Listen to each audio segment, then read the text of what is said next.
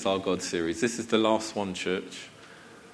Oh, I started this back last year uh, with a service, a sermon that was supposed to be only three, three parts, and it's this is part ten now, but the last one. Um, it's been a, a journey, church, and I pray that you've been learning as we've gone along. I've learned a lot through the study, and I pray that you will gain something from these sermons. So let's pray. Heavenly and merciful Father, we do thank you. I'm so grateful, Lord, that you remind us constantly how great a God you are. A good God, a merciful God, a powerful God who doesn't exert his power to his people, but he shares it. He graciously shares all that he has and all that he can give to us. So, Lord, we graciously want to approach you and your throne of glory, and we want you to be known by your grace and mercy. In Jesus' precious name. Amen. Amen. So the verse, let me get my clicker. The verse to start with today is 1 Corinthians 2, verses 12 to 13. Now we have received not the Spirit of the world, but the Spirit who is from God, that we might understand the things freely given us by God. And we impart this in words not taught by human wisdom, but taught by the Spirit, interpreting spiritual truths to those who are spiritual. So, quick recap Oops. That shouldn't be happening. Okay. On the last sermon that we had about spiritual gifts. So the gifts are spiritual manifestations given by the Holy Spirit through us for equipping and building up ourselves and the church until Christ returns. And we do not own them, but they are freely distributed by the Holy Spirit as He sees fit. And every spiritual gift has a supernatural outworking for God's purposes and every believer has been blessed with a spiritual gift. So we're going to look at God's varied gifts. Last time I mentioned that opinions differ on the number of spiritual gifts there are. As I go through them, ask yourself if you feel you've worked in some way in any of these giftings. I have some handouts detailing the, the many spiritual gifts to share if you want more information on them. I've got limited numbers, church, so it's first come, first serve, and we'll try and do some more if demand requires it. So, most believers will agree there are three main lists of spiritual gifts noted in the Bible, which summarize God's varied gifts for His church. We're going to look at each of these three lists in turn and reflect how these gifts operate in our church context. So, the first list is known as the gifts of the Father or the working gifts, and these are reflected in Romans 12, verses 6 to 8 having gifts that differ according to the grace given to us. Let us use them. If prophecy, in proportion to our faith. If service, in our serving. The one who teaches in his teaching. The one who exhorts in his exhortation. The one who contributes in generosity. The one who leads with zeal. And the one who does acts of mercy with cheerfulness. That's an interesting one, that last one, isn't it? Acts of mercy with cheerfulness. Normally, when I'm trying to be merciful, I'm trying to hold myself. I'm not trying to be cheerful. But that's a note. It's a good note. Let's start with the first one inspired preaching or prophetic words. These are speaking with godly insight enabled by the Spirit of God. And they encourage believers to step out in faith. All believers can work at this level of prophetic inspiration. Oops, sorry, gone too fast. Serving and I think we as a church do this very well. We provide in caring, loving service to meet the needs of others. And those who serve regularly in the church and hold some responsibilities, be it team members, servers, even deacons. There are deacons in this church, if you didn't realize. They don't carry that title, they don't walk around with a la- label on them saying, I am a deacon. But they, we have got deacons in this church, and they hold great responsibility. Teaching. This is the supernatural ability to explain and apply God's truth and teachings to the body of Christ. Believe me, church, there are, not, there are some people who are not teachers. There are some people in the schools who are not teachers, but they are teaching. Yeah? So that is a, it is a gift. Those who exhibit this gift devote time to study and allow the Holy Spirit to reveal God's truth to themselves and then to the church. Note the order. The teacher has to be revealed to the person teaching first and then to the people they're trying to give it to. Exhortation and encouraging. These are people who appeal to you, that bring comfort to you, and can instruct you. They are normally great prayers. They like praying. And they also enjoy fellowship. So that's a key point, church. How can you encourage someone if you're not there? You've got to be in fellowship with someone to encourage them. Yeah? Good. Giving. To give out of a generous spirit. Supplying the needs of those who have no means of their own. As we've heard already, we're trying to do that. And the giver does not give out of pride or wanting glory or honor for themselves, but just to provide for someone else's need. Leading. Leadership led by the Holy Spirit, overseeing, administrating to support and develop the church. Sometimes that gifting is noted as administration or administrative spirit. And then showing mercy, to feel sympathy for the misery of another and relating to others with empathy and respect. This gift is exercised with kindness and joyfulness in the Lord. Remember, I, at the end of the verse, I noted that one about being merciful and joyful in doing it. Please, church, if you want to try and show mercy or be gracious to someone, do it joyfully. If you're begrudging it, don't do it. That's not, the, that's not it then. You've missed the point. You've got to joyfully do it. Amen? Amen? These are given by God the Father and seem to characterize basic motivations God has placed in us through His love and grace. And few people exhibit only one of these gifts. Most believers will display a mix of them, with differing development in them. And however, so however, one gift will always be dominant amongst the rest. So let's look at some characteristics of the Romans 12 giftings, because most believers, if not every believer, should exhibit one of these giftings starting with the prophetic. So, those who are prophetic are often bold and articulate. They have to be because they're speaking on behalf of God, and God doesn't make mistakes. God knows what He says and knows what He's doing. Those who serve are doing it faithful and loyal, and I'm so blessed that we have people who are faithful and loyal in their serving to the church. The, those who teach are the ones who are clear thinkers.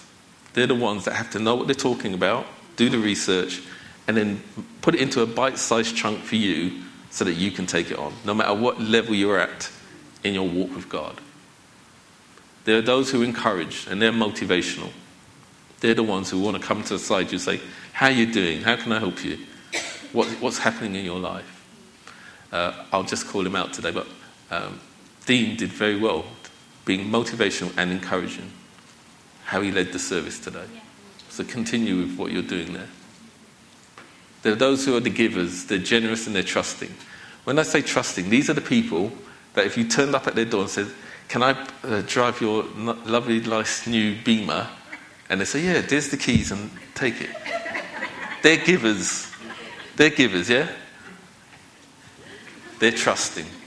Because for, for them, they just want to bless you. Yeah? There are people like that out there. Then there's the leaders. As I said, they're good organizers and they're managers. And then the merciful, they're caring people who will give their time to others. That's what mercy is. It's about giving time, to sharing with someone else. These are not definitive characteristics, but I want to help you see that these are practical things.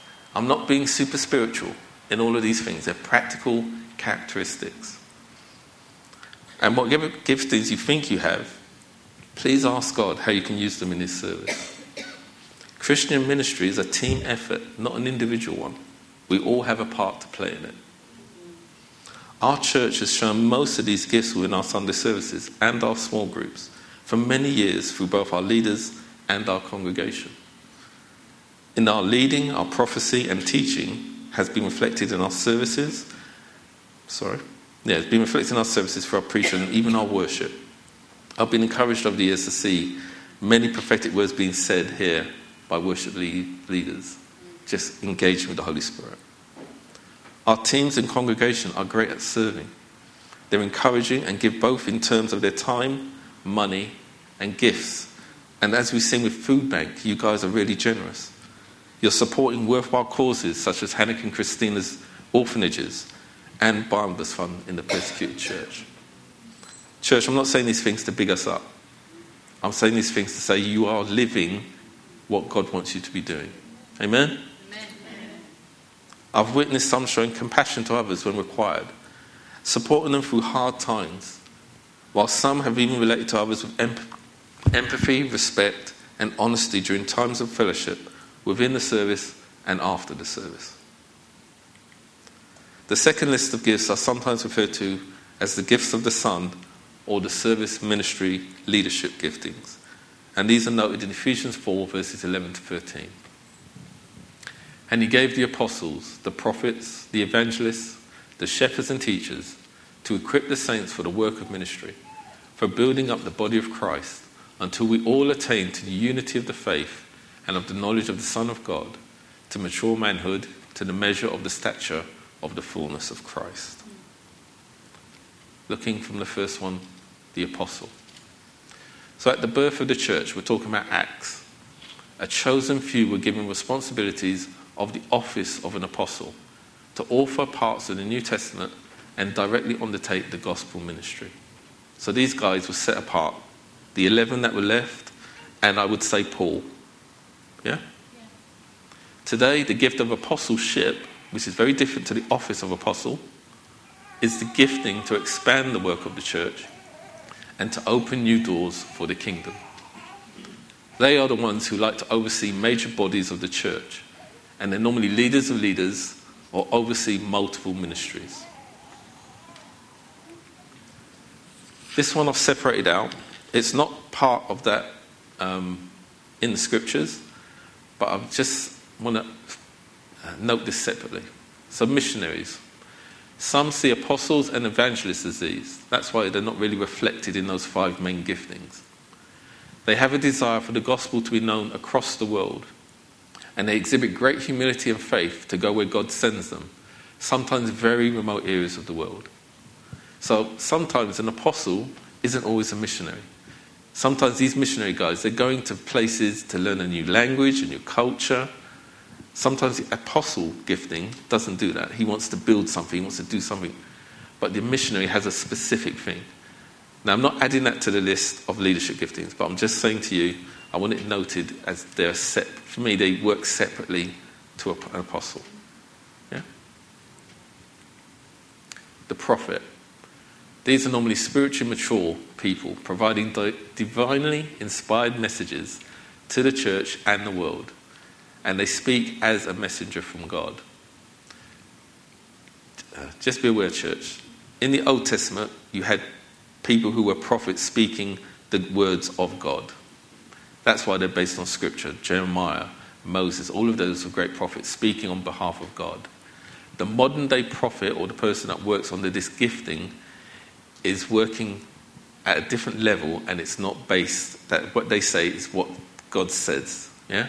You have to interpret if it's, if it's godly because it's coming through a human mouth and you have to test what is being said by this person exhibiting this gifting.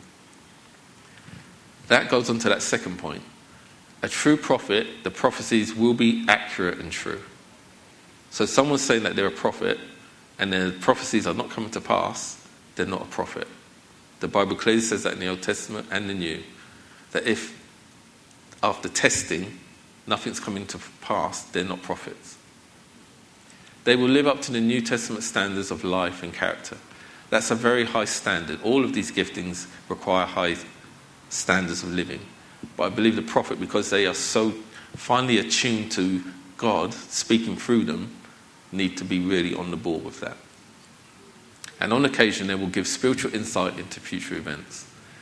Can I just note, church, if you uh, are going to for someone for prayer and they work in the prophetic, please don't go there thinking, oh, they're going to be like fortune tellers and they can flick a switch and tell you what's going to happen next week, next year, who you're supposed to marry. Yeah? Because I believe some people have the attitude when they go up for prayer and believe someone's prophetic. They are only given those particular insights by God's pattern and will.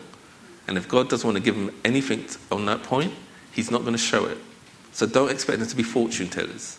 Prophetic people aren't fortune tellers. They're just given insight by God according to his will. Is, are we okay with that? Yeah. Yeah. The evangelist.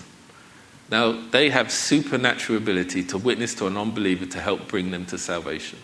You know an evangelist. I don't know if you know J. John, the, the canon J. John. This man can go into Costa, sit down with you for five minutes, and you will be um, converted in that five minutes. Because he's supernaturally gifted to bring people to the Lord. Billy Graham also had that great, powerful gifting, supernatural gifting. They gather new recruits into the kingdom of God. That's their job. They're the person that enlists us, the new recruits. And once they've got them into the kingdom, it's down to the pastors and the teachers to then support their development and growth. The pastor and teacher, these are the shepherds or the overseers for the body of Christ. They're protective, they're nurturing, and they'll teach and care for all the spiritual needs of the body and will prepare the body for God's mission. They're stewards of the word of God to his people. So those are the last two ones nurture, teach, and care. So we basically get you as a child and we help you to grow up, past the teachers. But then we're going to get you prepared. It's just like having a child. You want them to get to the exams, to be able to stand on their own two feet, and then you send them out into the world, don't you? We do. Most parents want to get the children out of the house. Do you agree?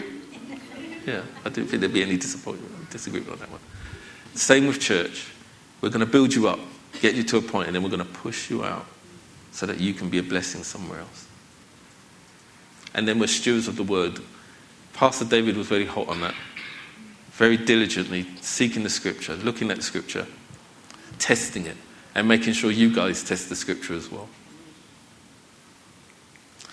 These gifts are also noted as office or leadership gifts, and they will support the application of the gifts of the Trinity by equipping the believers to discover their calling and how they can serve within the church and God's mission.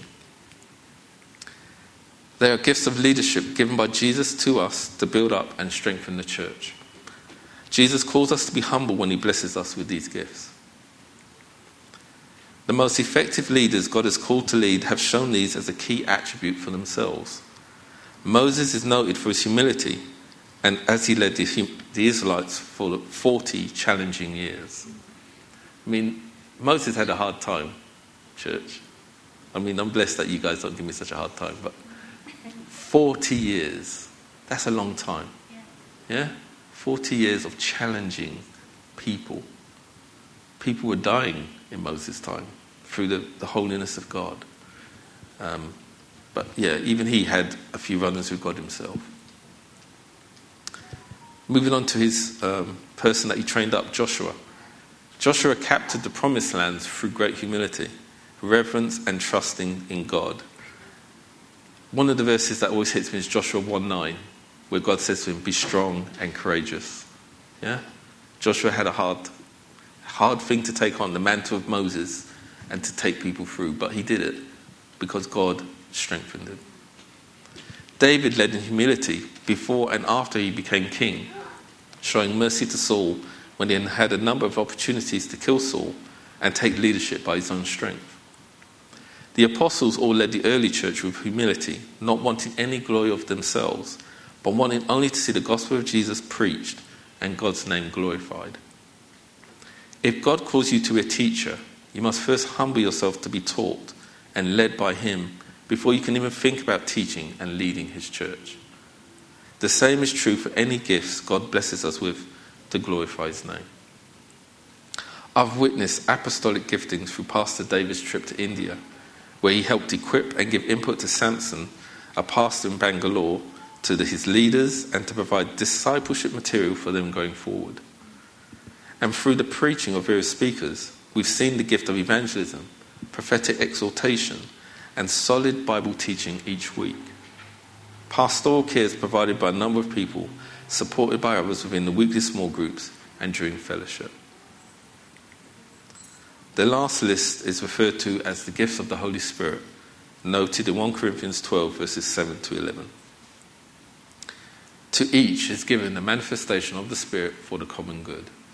For to one is given through the Spirit the utterance of wisdom, and to another, the utterance of knowledge according to the same Spirit, to another, faith by the same Spirit, to another, gifts of healing by the one Spirit, to another, the working of miracles, to another, prophecy, to another, the ability to distinguish between spirits, and to another, various kinds of tongues, to another, the interpretation of tongues.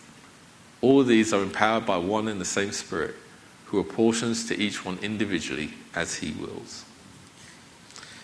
In the New Testament context, this shows the gifts of the Holy Spirit. So, a word of wisdom. This is supernatural insight to accomplish God's will in a situation and involves more wisdom for right living. It's spiritual intuition to help solve problems and we get divine direction on how to act appropriately in a specific situation led by the Holy Spirit. And this will work together with the gifts of knowledge and discernment. So when someone gives you a word of wisdom, church, it's normally a practical thing. Yeah? If you've got a business venture, they're tapping into God and asking the Holy Spirit for that godly wisdom. That's what we're praying about when we're talking about new leadership, a new pastor political leadership. We're asking for God's wisdom to guide the people in charge to be in control. So it's always good to have a word of wisdom or someone who can act in the word of wisdom gift. A word of knowledge. This is supernatural revelation of God's will and plan. And it gives supernatural insight given by the Holy Spirit into a situation. It does allow understanding to apply the gospel in our lives. I don't know about you, but there have been many times where someone's prayed for me and have said a word, just one word, something that that person doesn't know about in your life, but they've said it. And that's God, that's the Holy Spirit at work to convict you, to assure you that God is actually speaking to you. That's the word of knowledge. That person doesn't have a clue what they're talking about. God knows, and you know a word of knowledge. Faith. And let's, I need to just clarify when we talk about faith, it's not saving faith. That's the faith that gets you to be a believer, saving faith. But this is an unshakable faith for a specific outcome. So, this is the supernatural ability to believe God without doubt. That's the big word there, without doubt, trusting fully in God in their circumstances. So, please, church, let me clarify that. Many times, and I've done it myself, I will pray to God and I say, Lord, I'm trusting in you. And then the next minute, I'm worrying. That's not trusting or believing without doubt. What you're doing is, what you want to do is you give it in God's hands, you pray about it, and you leave it and you walk away. You keep praying about it, but as far as you've, in your head, it's done. And God has answered it, God has seen it. It's also the supernatural ability to fight and rebuke unbelief. So when this is where prayer warriors come in and they're normally built up in faith, and they have to be because they're going to be fighting and rebuking unbelief. Yeah? yeah? Gifts of healing. So, this is supernatural healing with no human intervention. This is things that happen where people grow limbs in front of you. I haven't had that personally seen that, but I've heard testimony of that. People being raised from the dead. That is without human intervention. There are no electrical pads bringing them back to life or cloning or anything like that. God has just made it happen. This can also play a part with breaking spiritual bondages.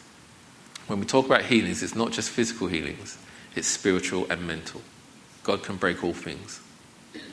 Then there's the working of miracles, a display of God's power that goes beyond the natural. And again, a healing can be a miracle, but there's been miracles where people have been trusting for something that's just come out of the blue People have needed money out of the blue.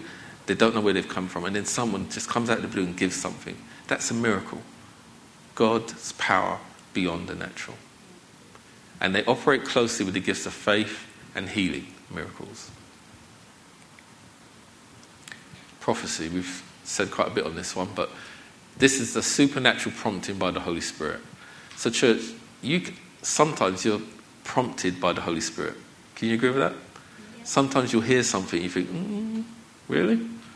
And that's the Holy Spirit prompting you, a supernatural prompting. it leads to divinely inspired and anointed speech.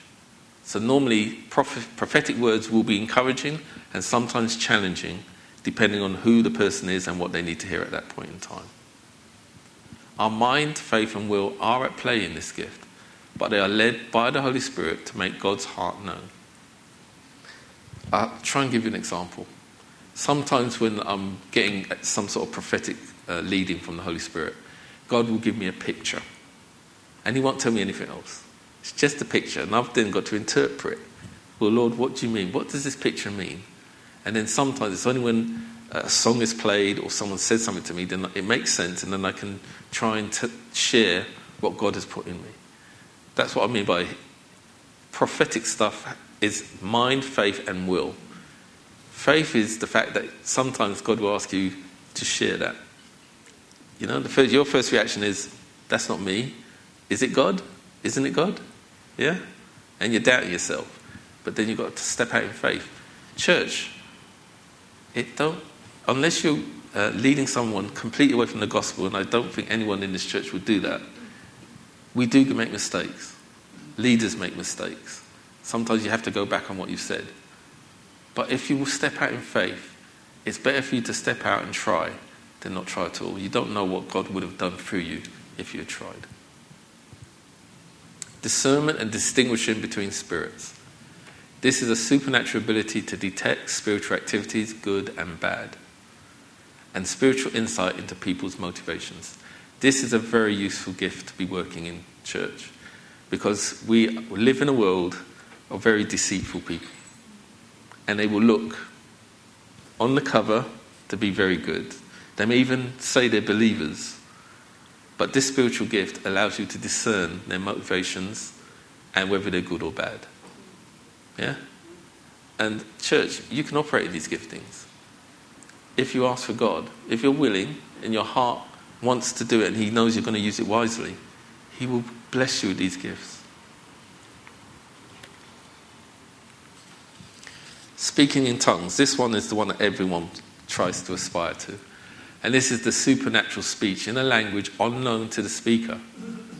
But there's three types of tongues. They're either unknown, inspired by the Holy Spirit to edify our spirit, or they're a known language of today, or they're a known language from a past culture. Can you see the distinctions? Yeah, the first one is no one, no one understands that, that tongue because only God and the angels will understand it. The second one is a known one, so someone that speaks German, French, something that's known for today. And the last one is a past culture. So some people we've heard speaking in tongues in ancient Hebrew, and they've never spoken to Hebrew. But God does all three. Tongues are for personal edification and for public exhortation. Personal edification means that the Lord uses the tongue to help build you up as you're praying in tongues. But the public exhortation we can only do if someone can interpret the tongue, which leads into this gifting, which is the supernatural power to reveal the meaning of a spiritual language or tongue spoken. It's completely under the Holy Spirit's leadings, and it's not a word for word translation, but an understanding of what has been said. Can you see the distinction I'm making here? So, in your tongue, God might be saying, Praise God. And what the person who interprets the tongue will say is that person's praising God. So it won't be a word for word translation, but it'll be a flavor of what that tongue is being said. And then there's these giftings. Now, these are not in the list of those three lists that we've looked at for spiritual gifts, but I'd like to note them down because they are very specific to certain church service. So, some people work in the gifting of hospitality. I won't say spiritual gifting, I'll just say gifting of hospitality. And they show a willingness to welcome with pleasure and generosity. And they're always caring for the needs of believers. These are the people that are going to put up a pastor for a week and won't think nothing about it. And then there's the, gift of celibacy. This is a gift church. I know some ladies and men might be thinking, I would like a partner. And bless you, that is what God wants some of us to be with partners. But those who don't have partners, it is a gift to be single. Read Paul. Paul says it's good that you're single so that you can be devoted to just Jesus. I know it's lonely and I know it, you would want someone with you, but enjoy this gift. It is a gift from God. It frees the individual from the pressures and burden of being married to give their undivided attention to the kingdom of God. Amen. We got one amen. amen. One is enough. These are provided by the Holy Spirit to benefit, unite, and build up the church through serving one another with them. They may minister to ourselves as well, as we said, speaking and praying in tongues. And they're available to every believer as determined by the Holy Spirit. So during a baptism service, I witnessed a believer being baptized in the Holy Spirit, which also led to me speaking in tongues and prophesying. I've seen healings through many answered prayers for people in the congregation and members of their families in dire situations. We've seen it, church. How many times have we put out an announcement to pray for someone, and the next week we hear, yes, that person's been healed? The gift of faith has been seen as people waited and believed for God's hand to move in their situations. And the church and individuals prayed for a number of situations, and God answers our prayers and even freed some people. I've observed the gifts of administration, hospitality, and helping in our church.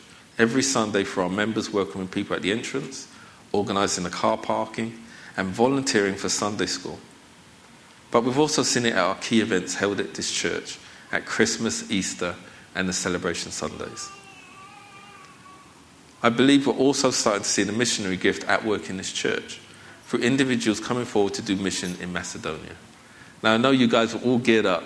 I think we had two that were going to go to Macedonia. And then COVID came. Boo. Let's pray God still opens that door for missionary work. Amen. Our leaders have also given personal encouragement to church members in their future hopes and challenges to serve God. So, a quote before we wrap up God manifests all of himself in his people through his Spirit. That's a powerful quote, church. God wants to manifest himself through all of us. You all have a part to play. Doesn't matter how small, how big. If it's at the front, if it's at the back, if it's in the car park, if it's in the creche, you all have a part to play. You all have a special gifting that God has placed in you.